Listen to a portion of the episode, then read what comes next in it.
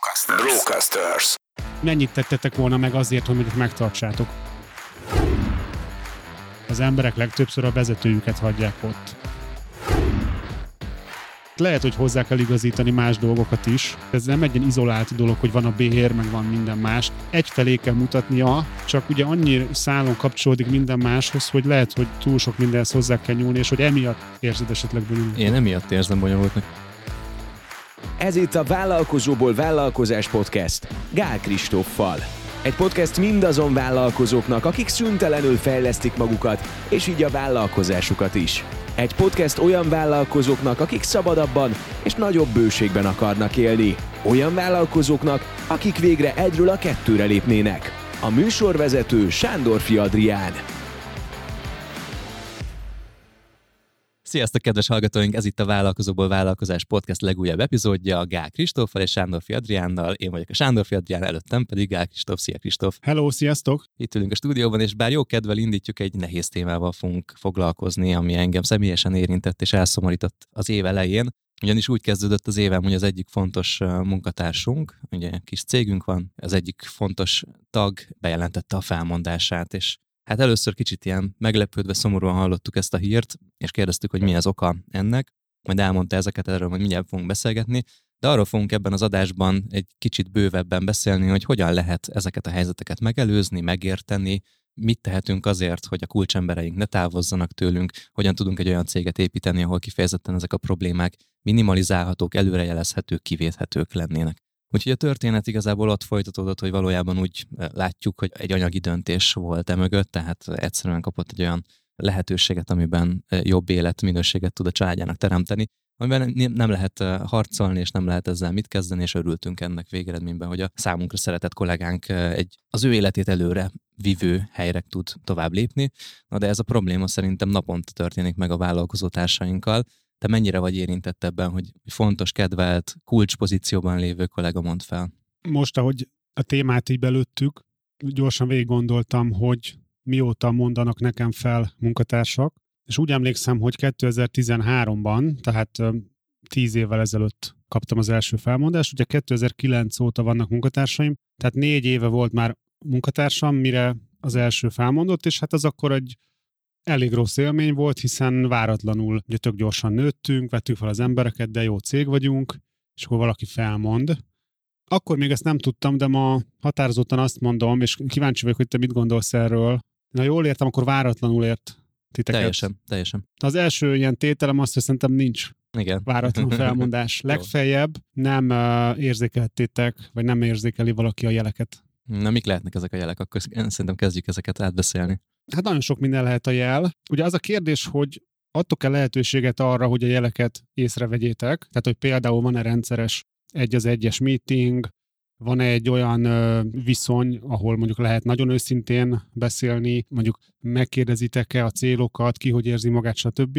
Ugye itt ennek lehetnek olyan szintjei, hogy jól vagy jól, és uh-huh. akkor annak semmi értelme, és ezt nagyon nehéz kialakítani szerintem azt a közeket, ahol végül nem lesz semmi váratlan, de azt szerintem nagyon fontos egy ilyen ön őszintesség, hogy azt kijelenteni, hogy nincs olyan, hogy váratlan felmondás. Egyébként ügyfélnél sincs szerintem, legfeljebb nem érzékelted a jeleket, munkatársnál meg pláne. Ezt nem azt mondanám, hogy hiba, csak szerintem segít helyes következő döntéseket hozni, meg, meg vizsgálni a szitút, hogy így hol lehetett volna észrevenni mondjuk a szituációt. Én biztos vagyok benne, hogy nekünk ez lesz így az elsődleges tanulság ebből a helyzetből, hogy még érzékenyebben fogjuk figyelni a jeleket arra, hogy elveszíthetünk-e valakit, és azt gondolom, hogy ez, ez így benne volt a fejemben, de, de amikor pusztán anyagi természetű egy döntés, akkor szerinted ez hogy lehetett volna, vagy hogy lehetne a jövőben okosabban előrejelezni azt, hogy valaki, valaki várhatóan egyszer csak, hogyha szembe találkozik egy jobb, árajánl, vagy jobb állásajánlattal, akkor el fog minket hagyni. Ugyanezt nem tudom, hogy a konkrét esetetek mi, de hogy nagyon nem mindegy, hogy ez a valaki elkezdett egy anyagilag jobb állást keresni, vagy mondjuk egy fejvadász megkereste, és úgymond levadászta. Nem, az utóbbi. Igen, az, az más szitu, mert hogyha elkezdett keresni, és ezt ti nem vettétek Igen. észre, az akkor teljesen egyértelmű, hogy nem fogtatok jeleket. Hogyha ez egy ilyen passzív dolog, akkor érdekesebb. Én igazából azt boncolgatnám, mert amikor nekem elkezdtek több pénzért felmondani a munkatársaim, hát ez ilyen 2016-os sztori volt, amikor még nem fizettünk szerintem jól, én nem tudtam, hogy mi számít jó fizetésnek, de hogy ilyen dupla pénzekért mentek el én egyből azt kezdtem vizsgálni, hogy mondjuk, hogy például más, hogy tud mondjuk kétszer annyit fizetni, mondjuk majdnem ugyanazért. Teljesen ugyanaz nem mindig van. Most itt a, a ti esetettek, ha jól értem, nem azt jelenti, hogy ugyanazt csinálja, csak nem, nem, nem, nem. többért nem tudom, felmerült-e az a kérdés, hogy mondjuk, ha szeretne ő lényegesen többet keresni, akkor mondjuk nálatok meg tudná keresni. És hogy ha nem, akkor, akkor mit csináltok? Ha igen, akkor mit csináltok? Tehát, hogy ez egy ilyen Ez érdekes... Hogy, hogy, lehet jól megkérdezni? Tehát mindenki azt mondaná erre a kérdésre, hogyha ezzel szembesítjük, hogy igen, szeretnék sokkal több pénzt keresni, szeretnék több százezer forinttal több pénzt keresni, és akkor erre visszamondom, hogy de hát nekünk erre nincsenek most lehetőségeink. Igen, van az a szitu, hogy azt mondom, hogy most mondok egy, egy olyan példát, ami szándékosan nem vonatkozik ránk, meg gondolom rátok, hogy még takarító vagy, uh-huh. és mondjuk nettó 200-at keresel, és te 500-at akarsz keresni, uh-huh. akkor arra azt mondhatjuk, hogy figyelj, takarítóként nem fogsz tudni 500-at keresni, de mondjuk vannak nálunk programozók is, ott meg még többet is kereshetsz. Kérdés, hogy alkalmas vagy-e programozónak. Itt az is kérdés, hogy a mennyire volt, most így nehéz konkrét emberről azért beszélni, de hogy, hogy mennyit tettetek volna meg azért, hogy mondjuk megtartsátok. Akár addig elmenni, hogy mondjuk olyan pozíciót létrehozni, ahol tudjátok finanszírozni mondjuk a lényegesen nagyobb. Tehát, hogy olyan nagy hozzáadott értékű dolgot csinálni, vagy mondjuk magát a pozíciót úgy felpörgetni, és itt anélkül, hogy bármit tudnék erről nálatok, szinte biztos vagyok benne, hogy abban még van tartalékotok, hogy nagyobb termelékenységűek legyenek a munkatársak. Tehát ha mondjuk tudna egy adott munkatárs 50%-kal többet termelni, akkor elvileg tudnátok 50%-kal többet fizetni, és akkor már lehet, hogy, hogy egész más a, ez a többet akarok keresni szitu. Egy ilyen esetben helyes lehet az a mondat, hogy igen, többet szeretnék keresni, oké, akkor azt látom, hogy ennyi a termelésed, mondjuk 80%-os a termelésed egy valamilyen fajta skálán, akkor tessék feltolni 100%-ra, és akkor én is emelem mondjuk 20%-kal a fizetésedet, vagy annyival emelem. Tehát, hogy ez le- lehet egy ilyen fajta alkut kötni?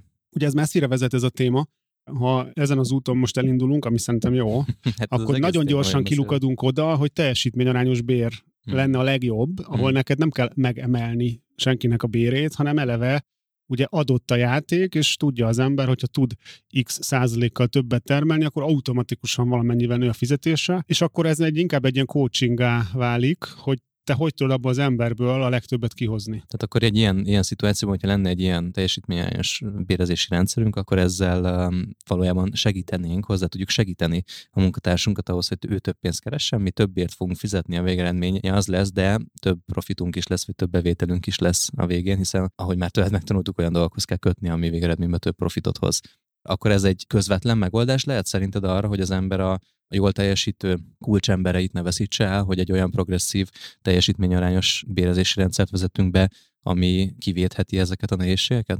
Szerintem ez ugye egy, egy több útvonalas ilyen játék, vagy több dimenziós. Tehát egyrészt van ez a vezetési téma, hogy mennyire, hát talán ez a legjobb szó, hogy mennyire érezzük a munkatársainkat, vagy az adott vezető a saját beosztottjait mennyire látja tisztán, hogy ki mit szeretne, akar többet. Tehát ha mondjuk most azt mondaná egy valamelyik munkatársam, hogy kétszer annyit akarok keresni, és mondjuk már egy, mit tudom, két éve nálunk van, és egy adott dolgot csinál, amiben mondjuk szerintem lehet, hogy nem lehet kétszer annyit keresni, akkor el tudnánk kezdeni azon gondolkozni, hogy van-e olyan, amivel nálunk kétszer annyit lehet keresni mondjuk most, és hogy arra ő egyébként alkalmas lehet-e, vagy hogy akár hozzunk létre pozíciót. Nyilván ez nem azt jelenti, hogy ez feltétlen összejön, és most nem azt mondom, hogy ti biztos, hogy hibáztatok, abszolút nem. Csak ezek a lehetőségek, hogy szerintem meg kell gondolni egy ilyen szituációnál, hogyha észleled, hogy egyetem meg akarod tartani az embert, vagy nem. Ez egy fontos kérdés, mert simán létezik az, hogy hát nem azt mondom, hogy szívesen elküldöd, de hogy nem biztos, hogy marasztalnál valakit. Ez is egy lehetőség.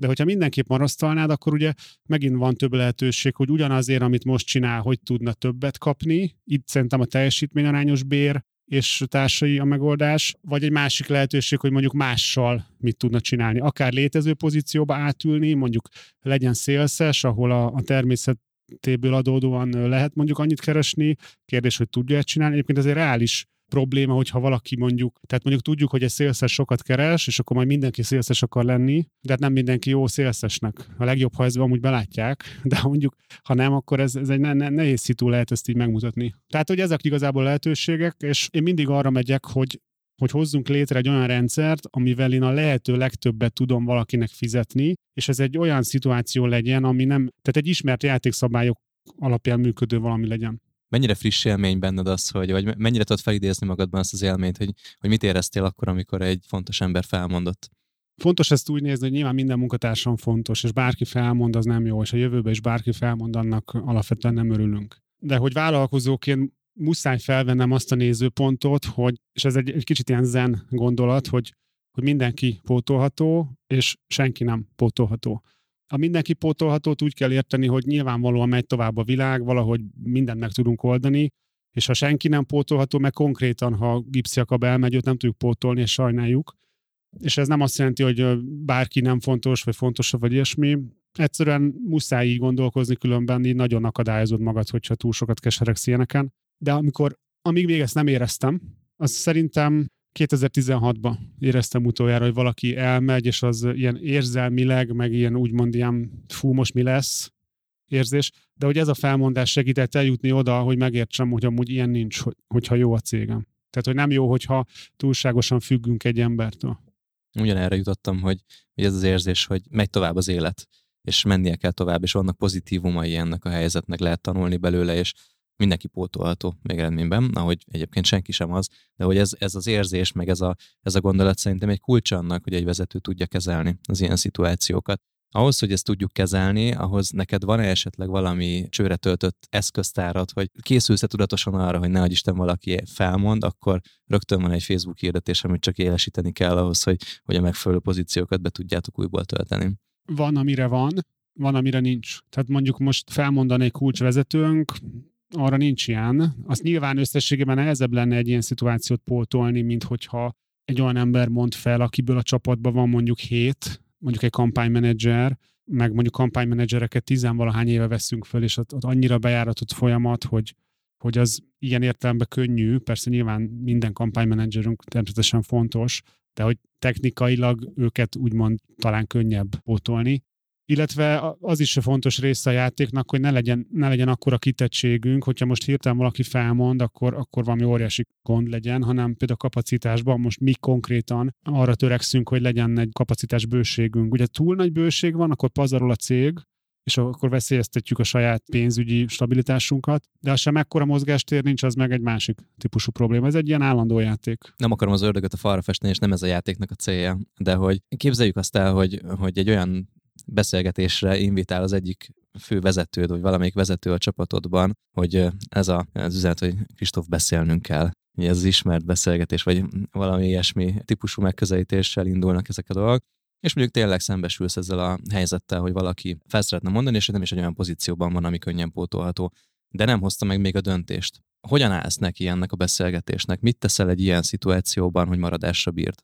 Most ez lehet, hogy durva lesz, és nyilván ez körbe kell járni, hogy mi a szituáció, de nem valószínű maradásra próbál nem bírni. Aha. Tehát, hogyha egy vezetőbe felmerül az, hogy elmenjen tőlünk, nem biztos, hogy megpróbálnám itt marasztalni. Mert hogy a múltban már csináltam ilyeneket, nem vezetővel alapvetően, soha nem jött be.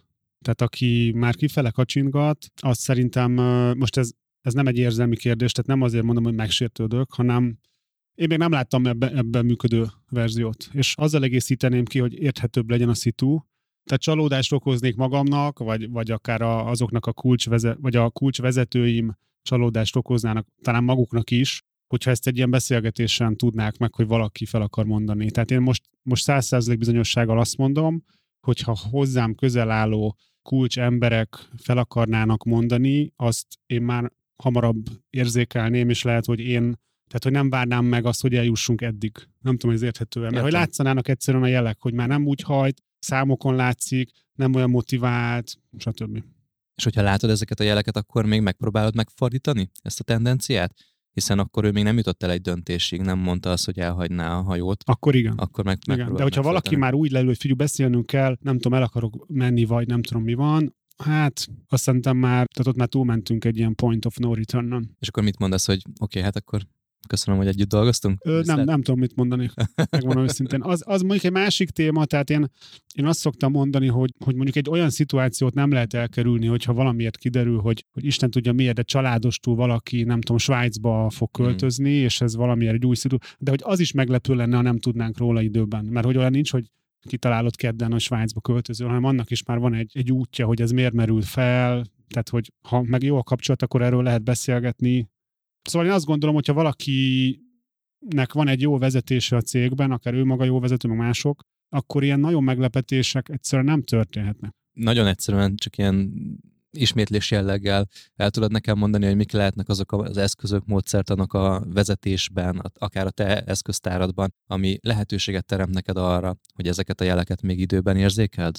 Nagyon leegyszerűsítve a vanon vanok, tehát uh-huh. az, az egy az egy megbeszélések. És ezt te milyen rendszerséggel tartasz most vezetőkkel? Hát vezetőkkel lényegében szinte minden héten, uh-huh. tehát ez folyamatos. A vezetők pedig az ő beosztottjaikkal szintén lényegében heti gyakorisággal, illetve ezt ugye kiegészíti egy ilyen általános ilyen tisztánlátás, és egy ilyen nyitott szemmel járás, hogy akár mondjuk, és ezeket mi simán tényleg én látom a saját vezetőinken, ugye magamon nyilván látom, hogy, hogy azonnal érzékeljük, ha mondjuk valaki, van nálunk a HMG, ez a heti munkatársgyűlés, azonnal látszik, hogyha valaki nem érzi például jól magát.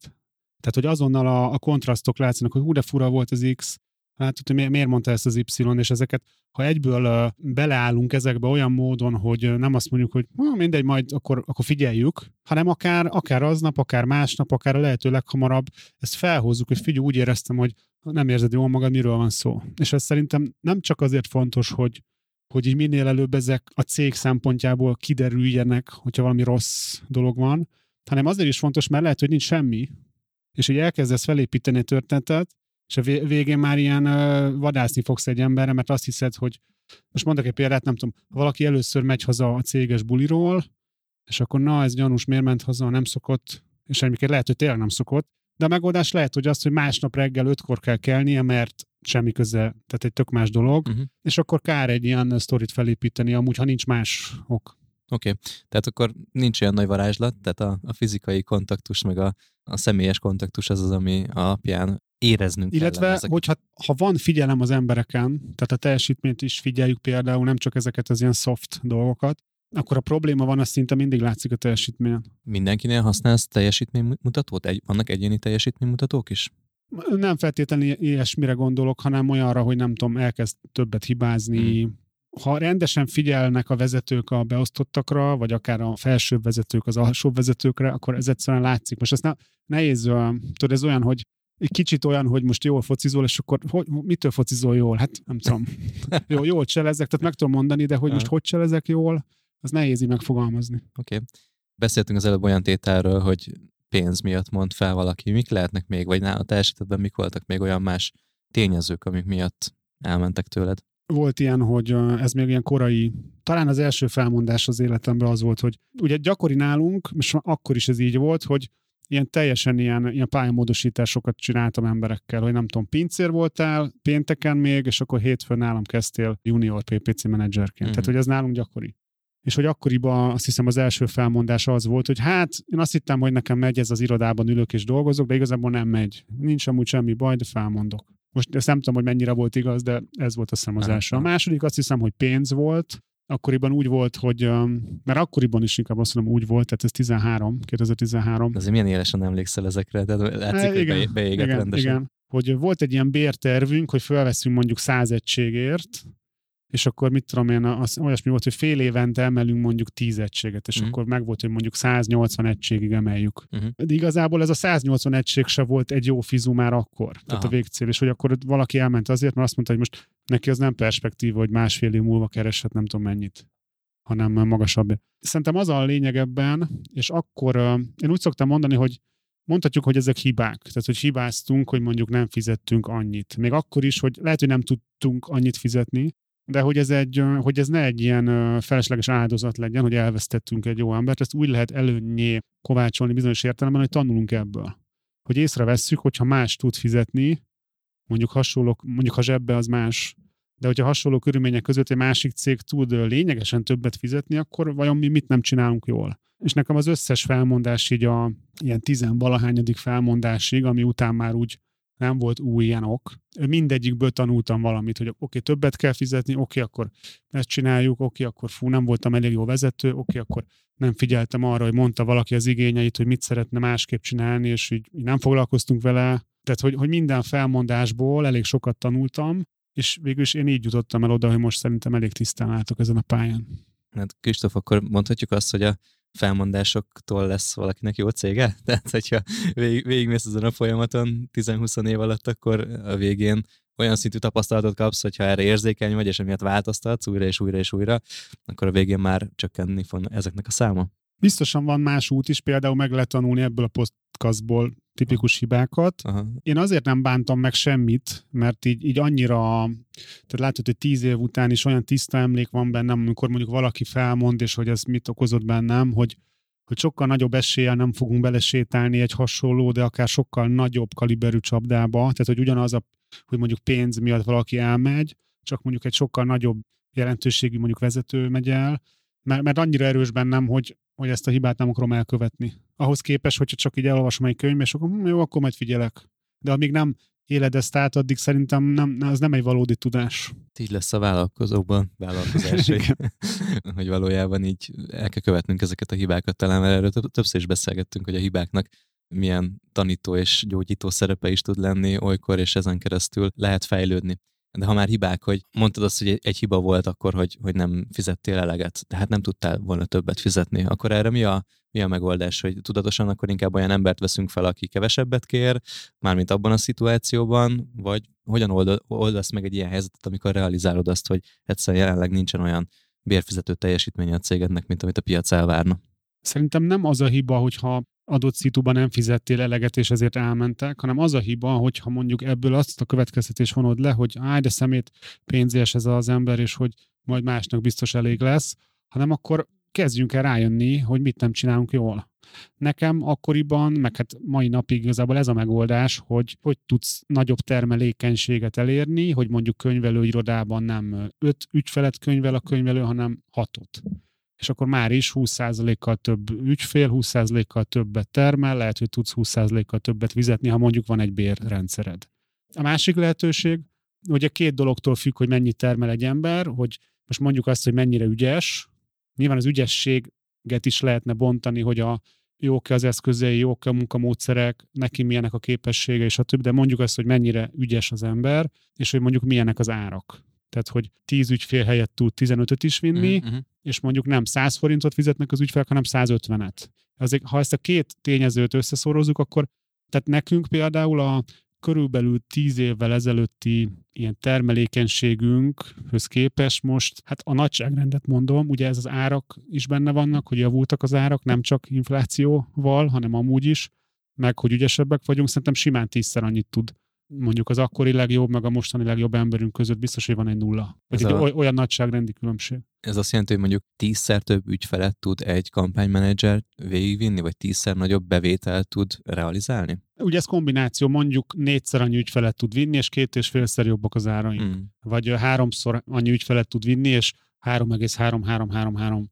szor jobbak az áraink. Tehát, hogy végül kiadja a tizet. Most a tíz az csak egy példa, de a nagyságrend az ez. Szerinted akkor végül is arról van szó, hogy legtöbb esetben a pénz lesz az, ami a mögött van, hogy felmond valaki? Ugye ismerjük azokat ja, nem, az eseteket, nem, nem. amikor amikor hülye a főnök, amikor szar a munkahely, amikor nem tudja magát kibontakoztatni az illető, de ezek is mind-mind olyan dolgok, amiket észre tudunk venni, hogyha gyakori one-on-one meetingeket tartunk. Pont azt hiszem, hogy az előző adásban beszélgettünk egy ilyen motivációs elméletről, hogy vannak a higiénés, meg a motivációs tényezők. Hogy ez a higiénés tényező például az, hogy keresel eleget, és itt az a mondás, hogy azzal, ha nem keresel eleget, azzal el lehet venni a motivációdat, de a legjobb embereket viszont pénzzel nem tud motiválni, csak be tud állítani, hogy oké, okay, nem vagyok elégedetlen. És akkor ez ilyen motivációs tényezőkkel tudsz igazán motiválni egy embert, mint például az, hogy élvezi a munkát, vagy hogy jók az ügyfelek, jók a körülmények, stb. Ezt szerintem érdemes meghallgatni az előző adást, tehát abszolút nem mondom azt, hogy, hogy főleg pénz miatt mennek el, hanem inkább azt mondom, ezt én tanultam is erről rengeteget, meg hát mindenki, aki egy szinten eljut ebben, az rájön, hogy a, az emberek legtöbbször a vezetőjüket hagyják ott. Ebben nyilván az is benne van, hogy a vezető nem tud esetleg olyan körülményeket biztosítani, ami szükséges, de hogy, hogy az, hogy, hogy nem jó a vezető. Visszatérhetünk esetleg a, a te konkrét esetedre? Nagyon szívesen, hogy Tehát ne, ne, nehéznek találom így konkrét esetről beszélni, de ha benne vagy, akkor szerintem Persze. az egy érdekes kérdés, hogy vajon miért nem merült az fel, vajon miért nem, hogyha annyira ott akar lenni valaki nálatok. Bizonyos értelemben azt várnám mondjuk most kb. az összes kollégámtól, hogyha ilyen jár a fejébe, akkor az legyen az első, hogy elmondja, hogy figyú, szeretnék X-szel többet keresni. Nézzük meg, hogy van erre lehetőség. Ez megtörtént az mi esetünkben. Kezdeményezte a, a kollega ezt a beszélgetést, de nem olyan formában, hogy baj lenne, hanem olyan formában, hogy én már korábban beszéltem neki arról, hogy szándékozunk teljesítmény alapú bérezést bevezetni, ami szerintem az világegyetem egyik legbonyolultabb dolga lehet ezt jól mhm. megcsinálni, úgyhogy ezért nem jutottunk még egyről a kettőre. És valójában én továbbra is csak azt az ígéretet adtam neki, hogy ez tervben van, hogy ezen, ezen fogunk változtatni, és tényleg tervben volt, és tervben is, tervben is van. Tehát ez a kezdeményezés az ő részéről világos volt, hogy ő szeretne több pénzt keresni, ezt el is mondta. De ez az eset ez nem lépett át oda, hogy ő munkát keresett volna, vagy új állást keresett volna, őt megtalálták, és olyan bért kapott, ami, amit akkor sem tudtunk volna valószínűleg hozni, hogyha, hogyha van teljesítményarányos bér, és hogyha tudatosan akár bért emelünk. Tehát ez egy olyan gondol, tehát ezen nem kell gondolkodni igazából. Nekünk pedig a tanulság az az, hogy, hogy megvolt ez a jel, amit mondasz, és hogy ott volt a jel az én esetemben is. Akkor ez abból a szempontból egy szerintem jobb eset, hogy ez azt bizonyítja, hogy tényleg szeretett nálatok dolgozni, Igen. szívesen maradt volna, csak hát lehet, hogy nem vettétek elég komolyan, vagy nem tudom, vagy nem tudtatok, most nyilván komolyan veszitek, de hogy, hogy úgy éreztétek, hogy, mert egyébként ezen én is végigjártam, hogy ezt én is végigjártam, hogy jöttek a jelek, hát ez több éve, hogy figyú, ezt szeretném csinálni, meg jól lenne többet keresni, és jó, persze tudom, figyelek, de igazából nem, tehát igazából mivel nem tettem semmit, ezért valójában nem figyeltem. Az tulajdonképpen mindegy, hogy mi az ok, hogy most nem tudtam, és a többi, de hogy, hogy ezt is szerintem meg kell tanulni. De mi esetünkben egészen biztos, hogyha én akkor arra reagálok úgy, hogy azonnal nekiállunk kialakítani a teljesítménybéres rendszert, aminek belátható időn belül eredménye van, tehát elkezd mondjuk több pénzt keresni, vagy jobban termel, és emiatt magasabb bért kap az illető, illetve mindenki más. Ez biztos, hogy egy olyan belső motivációt okozott volna, ami miatt akár a jelentősen magasabb ellenajánlat is kevésbé lett volna vonzó. Hogyha ez egy olyan rendszer, amit, ha jól tudom, te is ilyet működtetsz, ami felülről nem feltétlenül korlátozott, legfeljebb maga a pozíció hozza magával, vagy a munka hatékonysága, vagy a, a munkamennyiség tűrése hozza magával azt, hogy ez valahol felülről korlátos lesz, de egy láthatóan pénz által is motivált illetőnek ez valószínűleg egy, egy aranybánya lett volna, és erre rá tudott volna feküdni. Továbbra is tartom egyébként, hogy egy jó teljesítmény bérezési rendszernek az összeállítása az egy, az egy hetedik csoda vagy nyolcadik csoda lehet. Majdnem biztos vagyok benne, mivel én már ugye ezen túl vagyok. Nagyon hasonlónak látom bizonyos, vagy nagyon hasonlónak látok bizonyos pozíciókat nálatok, mint ami nálunk van így a, most nyilván tök más csináltok, de hogy a, a dolog gazdasága, meg természete nagyon hasonló, és én kimerem jelenteni, brutál egyszerű. Tehát a legjobb teljesítményrendszer az egyszerű. Mert hogyha bonyolult, akkor nem fogják érteni, tehát hogy most nem azért, mert nem intelligens valaki, hanem túl macerás, túl sok a tényező, hogy, tehát egyszerűnek kell szerintem lennie, mert a legjobb dolgok általában egyszerűek egyébként, valószínű túl gondolod. Tehát ez a, ez saját tapasztalat, hogy tehát nekem most nagyon arra kell például a cégbe figyelnem, hogy ne, ne csak én ne gondoljak túl dolgokat, én már egyre kevésbé gondolok túl dolgokat, de most azt látom a vezetőinken, hogy ők ugyanazt játszák, mint én, hogy túl gondolunk, és fú, még ezen gondolkozunk, de mondom, ezen nincs mit gondolkozni, el kell kezdeni valahogy. Nyilván a bérrendszer az nem egy olyan, hogy így játszunk vele egyik napról a másikra, tehát ez, ha valamit érdemes túl gondolni, akkor ez talán az, Aha. de hogy uh, igazából a, szerintem már vala, biztos vagyok benne, hogy valamelyik adásban meg elmeséltem, hogy nekünk mi a bérrendszerünk lényege, és egyébként nektek szerintem tökre ugyanazt kéne szinte egy az egybe csinálni. Ehhez egyébként lehet, hogy hozzá kell igazítani más dolgokat is, tehát, hogy itt, itt ez nem egy ilyen izolált dolog, hogy van a bér, meg van minden más, hanem az egész cégnek a, a működése, a szervezése, az árak, a logikája az egésznek egyfelé kell mutatnia, hogy egy ilyen logikus, szóval most nem tudom, hogy ez ilyen érthető egy hallgatónak, de, de hogy egy jó bérrendszer, egy jó teljesítmény alapú bérrendszer, az egyszerű, csak ugye annyi szálon kapcsolódik minden máshoz, hogy lehet, hogy túl sok mindenhez hozzá kell nyúlni, és hogy emiatt érzed esetleg bonyolult? Én emiatt érzem bonyolultnak, és szerintem, hogyha a hallgatók közül más is szembesül ezzel a kihívással, akkor ők is értik ezt, hogy hogy ahogy mondtad, hogyha van egy adott profitabilitása éppen egy vállalkozásnak, tegyük fel 15%-on fut most ez a, ez a cég. Ha bért teljesítményarányosítjuk, akkor rögtön ez lesz az első, amihez ez hozzá fog nyúlni, és nehéz belátni, hogy mik lesznek a következményei. Tehát hónapokkal később látszik csak egy ilyen döntésnek a következménye. Másik oldalról meg pont ez, amit mondtál. Hát ugye ez, bocsi, bocsi, belevágok, csak ez szerintem fontos, hogy ezt ugye modellezni kell. Tehát, hogy kell azzal játszani, hogy, hogy megmondod mondjuk egy Excel táblában magadnak beképletezett, hogy mi a logikája a bérrendszernek, és kell számításokat csinálni, konzervatívat, bátrat, óvatosat, stb. És meg kell nézni, hogy, hogy ne hozd magad esetleg olyan helyzetbe, tehát mert mondhatnád azt, hogy nagyon bőkezű, nem tudom, a teljesítmény arányos bér, és akkor örülsz neki, hogy végre be van vezetve, de az ne legyen az, hogyha mondjuk közben kétszeresére pörög a teljesítmény, akkor meg összeomlik a cég pénzügye. Hát igen, igen, igen. Tehát, hogy ezért kell képben lenni, és ehhez elmondanék egy-két példát, mert, mert ez nagyon érdekes, hogy amikor rá tesz valaki fókuszt arra, hogy a termelékenységet növeljük, és ez kifejezett cél lesz, akkor ilyen ugye nagyon, nagyon nagy meglepetések lehetnek jó értelemben. Tehát ami nekünk, most nyilván inflációs volt, stb. oké, okay, de hogy ami jó pár évvel ezelőtt mondjuk 100 egység volt a legjobb emberünknek a, a termelékenysége. Most a termelékenység alatt azt értem, hogy ugye hány ügyfelet visz, és azok az ügyfelek mennyit fizetnek nekünk, mondjuk 10 ügyfél fizet 10 egységet ügyfelenként, az mondjuk 100 egység. Tehát 100 egység volt a termelékenység régen, ezt egy pár év alatt felvittük mondjuk a háromszorosára, úgyhogy így különösebb, csak egy kicsit elkezdtünk erre figyelni, hogy jobban terheljük például az embereket, mert simán lehet, hogy nincsenek egy csomó cégben megfelelően terhelve az emberek. Ezért is például fontos, hogy, hogy amit csináltatsz, ott valamennyire képbe kell lenned, ha asztalos vagy, képbe kell lenned, hogy egy nap kb. hány asztalt lehet megcsinálni, különben hát nem az, hogy becsapnak, de hogy így fals dolgok jöhetnek ki. Tehát mondjuk felvittük kényelmesen a, a háromszorosára, és onnan azt mondtuk, ez már a közelmúlt, azt mondtuk, hogy a, például a tavalyi tervünkben, tehát amit tavaly előtt találtam ki tavalyra, tehát 22-re, ott mondjuk, mondjuk a 100 egység volt az eredeti, azt ugye fölvettük 300-ra, és akkor azt mondtam, hogy mondjuk, hát de jó lenne, hogyha 350-es átlagot elérnénk idén. Na most ezt a 350-es átlagot elértük három hónap alatt, akkor utána lett egy ilyen verseny, hogy, hogy a 400, a 400-at kiéri el először, melyik hmm. munkatársunk. Komolyan. Tök gyorsan elérték, egyszerre hárman, és utána meg már, meg már a 450-500-akat is, szóval most itt nyilván a fiktív számokat mondok, Igen. de hogy ilyen, ilyen meglepő, vagy megdöbbentő, hogy mondjuk tavaly Q1-be, tehát 2022 első negyedévbe, vagy még lehet, hogy nyáron is azon versenyeztünk, hogy na, ki, ki fogja elérni, most megint új, új számokat mondok, egy tiszta lap, hogy a száz egységes határt ki fogja elérni, és akkor ki lesz az első, stb. Valaki elérte, egyből elérték még hárman, hát igen. és most meg, már az, és most meg már az van, hogy már, már van, aki 150-en van.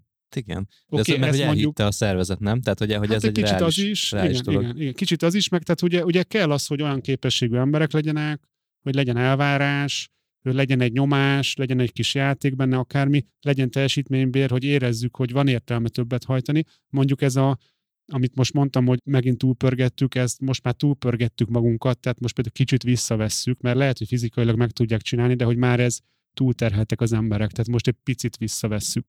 Összességében azt mondom, hogy a, amit mondjuk 8 évvel ezelőtt hittem, hogy na, vagy 6 évvel ezelőtt, hogy na, és az egész cégre egyébként rávetítette azt, hogy na vajon mennyit lehet egy click marketinggel keresni, mármint hogy én, mint tulajdonos, hogy hú, hát igen, itt mondtam nagy számokat, de mivel hát nem vagyunk olyan termelékenyek, és ezt most csak zárójelben, ezt nem tudtam, csak emiatt azt, azt éreztem, hogy folyt ebben nincs annyi. És ahhoz képest most mondjuk háromszor, négyszer olyan a termelékenységünk, és így igazából van benne annyi, úgy is, hogy sokkal többet tud keresni mindenki. Itt most mondtál nekem számokat, amit nyilván nem mondok el, de hogy biztos vagyok benne, hogy az a szám, amit mondtál, hogy mennyit tud termelni egy ember, azon akár árba is, akár darabra, tehát hogy van benne egyszerűen tartalék, és majd ezt tudja kiadni, hogy lehet, hogy nem lehet majd háromszor annyit keresni, mint most, mert azért vannak ilyen életszerű limiták, de hogy, hogy jóval többet tudna ugyanaz az ember keresni, az simán lehetséges. És még azt is, fel, azt is hozzáteszem, hogy nem biztos, hogy a konkrét kolléga meg tudta volna csinálni, és ez is fontos, hogy úgymond el kell tudni választani azt, hogy konkrétan valaki most mennyit csinál, mert mi van, ha ő nem a legjobb a témában, és hogyha hozzáelőz be mindent, akkor megint hiba.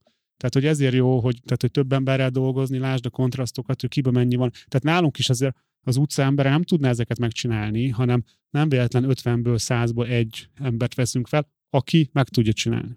Most ennek az esetnek a kapcsán is azért nagyon alaposan mi is beleástunk abba, hogy, hogy milyen a saját termelékenységünk, milyenek a kapacitás kihasználtságaink, és igazából ez egy zajló folyamat, amit ez most csak felgyorsít, ami most itt történt nálunk, úgyhogy nagyon értem és érzem azt, hogy, hogy egy-egy ilyen kicsi mini krízis az nagyon szép következményekkel tud járni, és tényleg azt látom, hogy nálunk is ez lesz az eredménye ennek, hogy még tisztában kell látnunk azt, hogy egy ember mennyit tud termelni, mekkora a kapacitása, hogy azt a kapacitást úgy kell belőni, hogy ne égjen ki közben, amit te is mondtál, hogy túl, nehogy túlterheljük az illetőt. Mondhatok egy példát, ami eszembe jutott, most írtam nemrég egy ilyen évértékelőt, uh-huh. nem tudom, olvastad egy ilyen blogbejegyzést, és abba fogalmaztam ezt meg, hogy a, amikor először néztem azt meg, már nem tudom, kitől tanultam, de azért ez nem ma volt, azt hiszem 2016. Akkor néztem meg először, hogy mennyi egy munkatársunk termelékenység, az összesen, tehát mondjuk voltunk 10 és 60 milliót term, vagy bevételt csinál a cég egy évben, akkor 60 millió per 10, akkor egy munkatárs nettó 6 millió forint bevételt hozott létre. Ma ez egyébként ilyen, nekünk már közelíti a 20 milliót, tehát az egy ember, és ugye ez ilyen háromszorozás, de itt mondtam sokkal nagyobb számokat, azért igaz a sokkal nagyobb szám is, mert a, a termelő emberek jóval több, mint három-négyszeresét tudják termelni, Viszont most arra, ugye akkoriban nem voltak például vezetők. Most már van egy jó pár vezető, aki úgymond nem termel, és velük együtt, tehát az egész céget tudtuk háromszorozni, és megpróbáltam kiszámolni, hogy mennyi a, a magyarországi átlagos egyfőre eső ilyen, ilyen termelés, hogy ugye el tudja magunkat helyezni. Én úgy számoltam egyébként, hogy megnéztem, hogy mennyi a magyarországi GDP, az elvileg az, hogy mennyi az ilyen dolgok hozzáadott értéke. Ott például, ha mondjuk egy tanácsadó vagy, és mondjuk van egy 10 ezer forintos bevételed, akkor az elvileg neked 10 ezer forint adódik hozzá a GDP-hez. De azt hiszem, hogy úgy van, hogyha kereskedő vagy, és 10 ezer forintért eladsz valamit, de 8 ér vetted, akkor csak a kettő hm. adódik hozzá, azt hiszem. De hm. mindegy, van a GDP, és azt elosztottam a magyarországi dolgozó emberek számával, amilyen 4 millió valamennyi. Ez lehet, hogy tök fals, de szerintem valami ilyesmi a termelékenység. Ugye ebben benne vannak a multik, benne van a sarki zöldséges, vagy mindenki. És nekem az jött ki, hogy körülbelül ilyen 11 millió forint ez a, ez a minden magyar dolgozó átlagos teljes, vagy ilyen termelése. Per hó? Ugye ebbe benne van, per év. Per év? Per év. Ebbe benne van az Audi gyár, ahol Aha. el tudjuk képzelni, hogy egy ember mekkora hozzáadott értéket csinál, összerak nem tudom, ezer autót egy évbe, meg a sarki zöldséges, aki lehet, hogy napi, nem tudom, 20 ezer fontos forgalmat tud hozzáadni. Igen. Tehát a valóság azt szerintem sokkal kisebb. Tehát az átlag magyar cég biztos, hogy a 11 milliónál jóval kisebbet tud szerintem elérni. Most nekünk ez most ilyen 16 millió körülbelül, tehát ez azt jelenti, hogy az átlag magyar cégnél, de ha megnéznénk a kisvállalkozásokat, ami szerintem nagyon lejjebb van, ugye a multik szerintem brutál húzzák ezt föl, akkor azt lehet mondani, hogy a click marketing, nem tudom, kétszer olyan jobb termelékenységű cég, mint a hasonló versenytársak. És igazából ezt kell megnézni, nálatok is, ha mondjuk 100 millió bevételetek, nem tudom, hányan vagytok, X-en, elosztod, kijön ez a szám. Jó, értem, köszönöm. Mégiscsak ott ülünk annál a helyzetnél, hogy írt neked a munkatársad, hogy Kristóf, beszélnünk kell. És te eldöntötted akkor, hogy hát nem fogod marasztalni. Mégiscsak egy vezetőről van szó. Mit kell ilyenkor csinálni cégvezetőként, vállalkozóként, tulajdonosként? Mi történik innentől kezdve? Nem tudom tehát nincs egy ilyen varázs megoldásom. Arra utalnék vissza, és ezt tök komolyan gondolom, hogy hogyha ez egy meglepetés, akkor igazából más probléma is lesz. Igen, akkor valószínű. tükörbe kell nézni először. Igen, igen. Tehát, hogy nem, nem szabad szerintem eljutni oda, hogy ez egy meglepetés legyen. Most ez, ez össze semmit egy kicsit.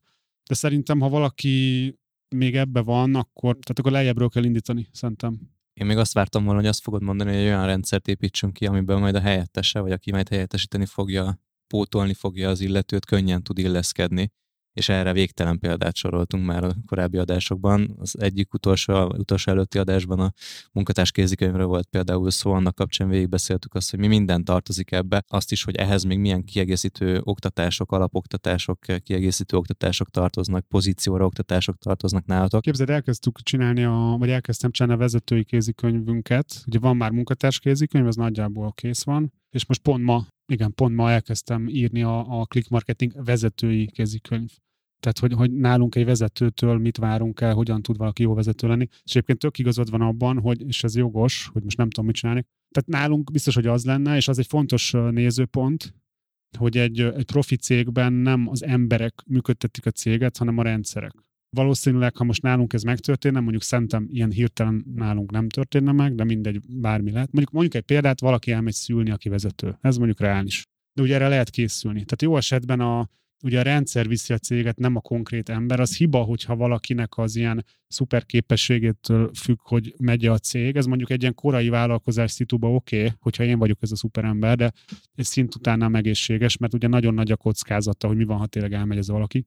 De hogy jó esetben már egy jó szervezetben ott, hát nem azt mondom, hogy tolakodnak, de hogy ott vannak már azok az emberek az adott vezető mögött, akik lehet, hogy át tudják majd venni, mert hogy figyeljük őket ilyen szempontból, hogy ki az, akit ki lehet nevelni vezetőnek. De ugye felmerülhet most a konkrét szülős példán, ugye felmondásnál ez nem játszik, de a szülős példán ugye valamikor valószínűleg vissza fog jönni az az ember, és akkor, akkor mi lesz vele, hogy ez mennyire átmeneti, hogy akarunk ezzel számolni, tehát hogy ez ilyen, szerintem erre ilyen, ilyen bombon mikro megoldásokat nem lehet mondani, tehát ilyen nagyon attól függ, igen, mindesetre az, hogy hogyha valaki megérkezik a szervezetbe, akkor ő könnyen vegye fel a ritmust, értse meg a rendszert, ami működteti, értse meg a pozíciójához tartozó elvárásokat, az ő feladatait, legyen egy olyan kiválasztási folyamatod, százszor beszéltünk róla, legyen egy olyan kiválasztási folyamatod, amit, amivel el tudod érni azt, hogy a jó emberek jöjjenek jó hirdetéssel, jó pályázási folyamaton keresztül, hozzád már azok az emberek jussanak el, akik igazából jó jelöltek, majd végül könnyen tudjanak illeszkedni a rendszerbe. Talán ez a leg, ilyen gyakorlatiasabb forgatókönyv arra, hogy azt hiszem, hogy a click marketing mit csinálna. Igen, és ez nagyon fontos, hogy, hogy én nem azt mondom, hogy nincs olyan, hogy valaki jó vezető, tehát hogy nem úgy viszi a rendszer a céget, hogy mindegy, ki a vezető, hanem, mert mondjuk a repülőgép nél is igazából ugye van egy olyan komoly rendszer, hogy hogy kell azt a gépet vezetni, meg, meg leírások, meg checklisták, de azért van olyan, hogy jó pilóta, meg nem jó pilóta. Nyilván van egy szint, hogy valamilyen szintű pilóta alatt nem ülhetsz gondolom be, uh-huh. de hogy azért létezik az, hogy valaki jó, meg, meg kevésbé jó, uh-huh. de hogy igazából, ha már valakire rámondjuk azt, hogy ő pilóta, akkor el tudja vezetni a gépet. És nyilván nálunk is van olyan, hogy mondjuk szerintem nálunk nincsenek rossz vezetők, de hogy mint vezetőség létezik az, hogy hogy valaki egy átlagon felüli vezető, vagy mondjuk egy átlagos vezető. Csak hogy az, az baj lenne, hogyha arról lenne szó, hogy kiesik egy vezető egy cégből, ami, ahol, ami szerintem rengeteg cégben ez van, sőt szerintem a cégek többségében, ahol vannak vezetők, ott az van, hogy kiesne egy vezető, akkor óriási bajban lennének, vagy vakarnák a fejüket, mert nincs dokumentálva a cég működése, annak az embernek. A, igen, annak az embernek a fejében van a tudás, és hát ez egy óriási kitettség. Igazából. És ilyenkor száll vissza a cégvezető, vagy a tulajdonos abban a pozícióban, hogy na majd akkor addig én pótlom. Igen, igen. Én abban a szerencsés, vagy nem tudom milyen helyzetben vagyok, hogy ugye nálunk ilyen nem, mi ezt az evolúciós lépést kihagytuk, hogy vannak vezetők, elmennek és megszívjuk, mert hogy amire oda jutottunk, hogy végül vannak vezetőink, addigra én már annyira ilyen tanult lettem ebben a témában, hogy már ezt nem engedem meg. De hogy mondjuk, ha van egy, nem tudom, 60 éves vállalkozó, aki a rendszerváltás óta nyomja, és így ösztönösen így, így valahogy ezt tudta vinni, és most szembesül ezzel, hogy hú, a Marika, és akkor senki nem tudja, hogy hogy kell az irodát vezetni, az egy kicsit nehezebb.